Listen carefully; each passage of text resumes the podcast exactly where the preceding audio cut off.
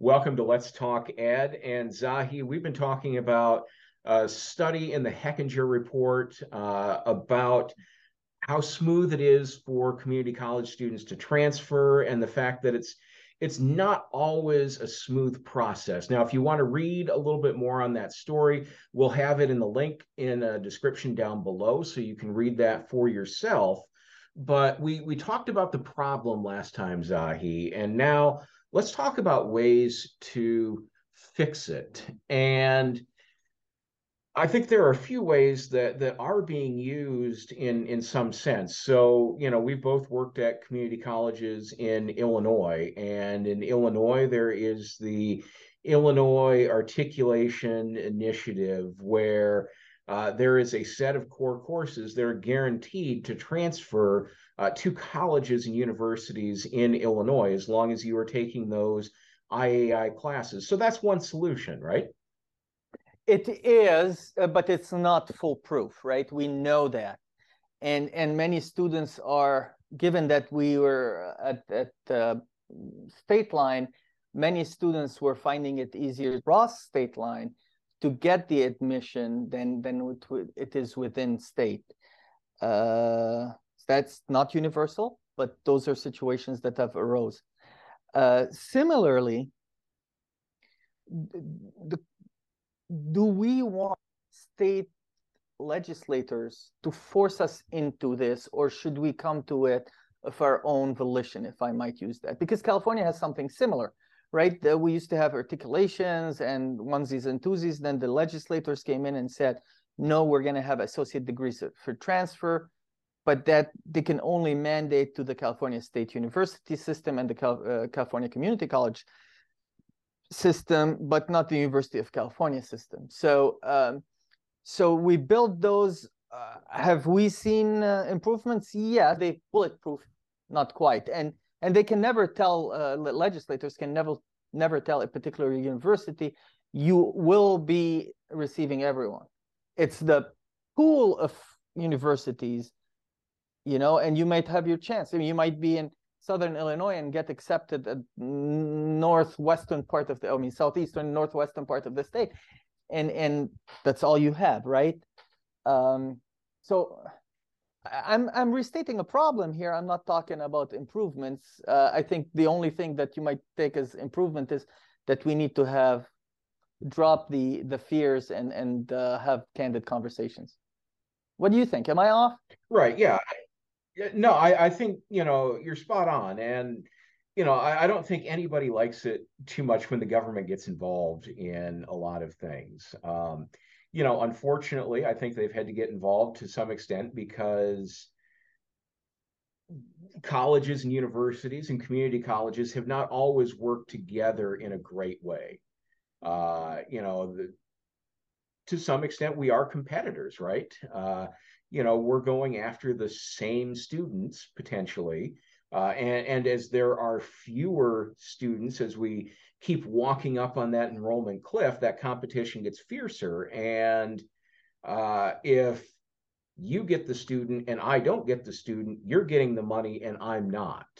So you know there there is incentive financially to some extent. We we referenced uh, Chancellor Garcia in Colorado, where he talked about that funding model, where uh, it probably could be improved. Um, you know, and, even when you look at some of these programs where states have put things together, you know, it, it doesn't cover every college and university in the state, perhaps. Uh, you know, you talked about California, where it didn't get all the the universities. Um, Oftentimes, private schools don't fall within this. Uh, so you have students that are looking to transfer. You know, the other reality too that I think is really important is you look at the statistics and community college students often outperform native four year college students when they get to that four year level. So you know we're, we're talking about students that are getting a good rigorous education at that community college level. And, and, i think that's one of the problems you know again we're talking about how to improve things but there's this this lingering perception that community colleges somehow aren't real college And we see that with prospective students, and we see that with other people in general saying that, that, you know, oh, I just went to community college, or that's just the local community college, you know, very dismissive of that. Uh, and, and part of me make part of me wonders if that is where some of these issues come from. Um, you know, where you have four-year institutions saying, well, you know, as community college, they can't teach it as good as we can. Uh, so, you know, do you make sure that you have a good universal set of standards uh, of some sort to, you know, know that if I take uh, English 101, whether I take that in Yakima, Washington, or Boca Raton, Florida, or wherever, it's going to be generally the same class and should transfer. Yeah, well, to further it, uh, it it was part of the uh, between quotation marks fun uh, that was spoke in one of the longest uh, uh, comedy shows on television for you know the longest 12 years, The Big Bang Theory, uh, and and we hear it quite often. You know, at the same it ran at the same time, but not as long as one that was called Community College on a different network so so we see that even societally like you said people view us uh, in two-year colleges quite a bit differently.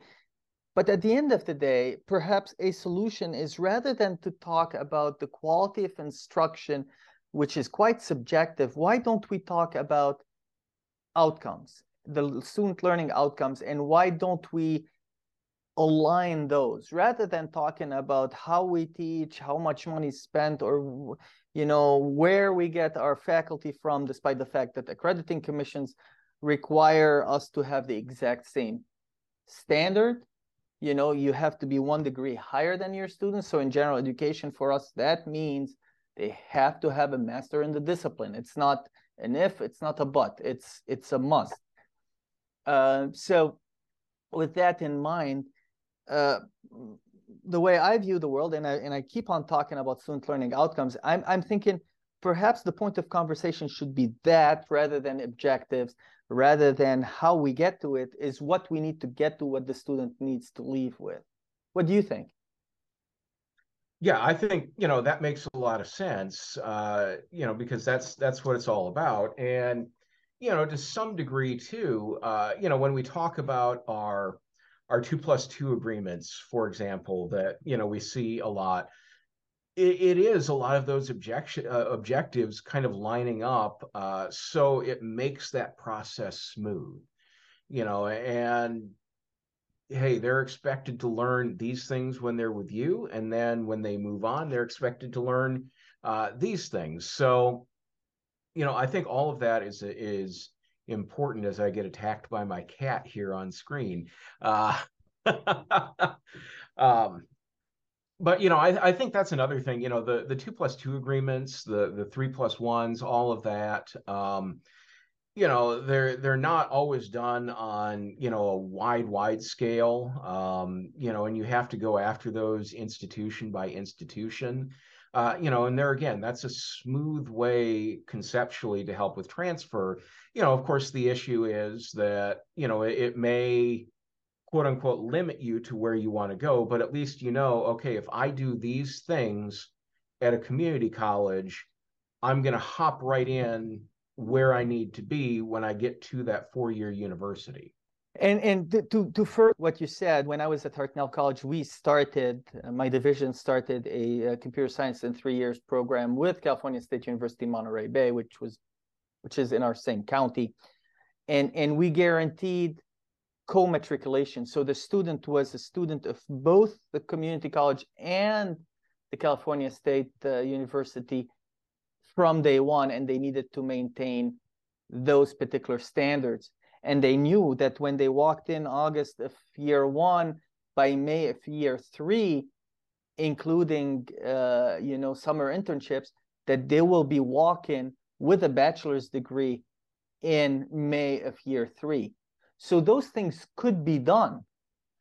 Uh, but you can't do it when you have 20, 30, 40 universities and 20, 30, 40, 100, however many community colleges, then just the the the the, the math becomes unwieldy.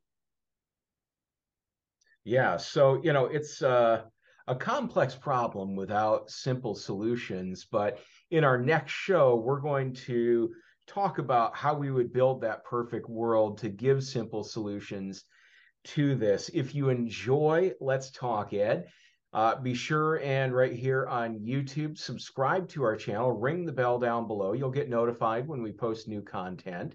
And uh, of course, you can also find us on your favorite podcasting platforms as well. So for Dr. Zahi Atallah, I'm Chris Forde. We'll see you next time right here on Let's Talk Ed.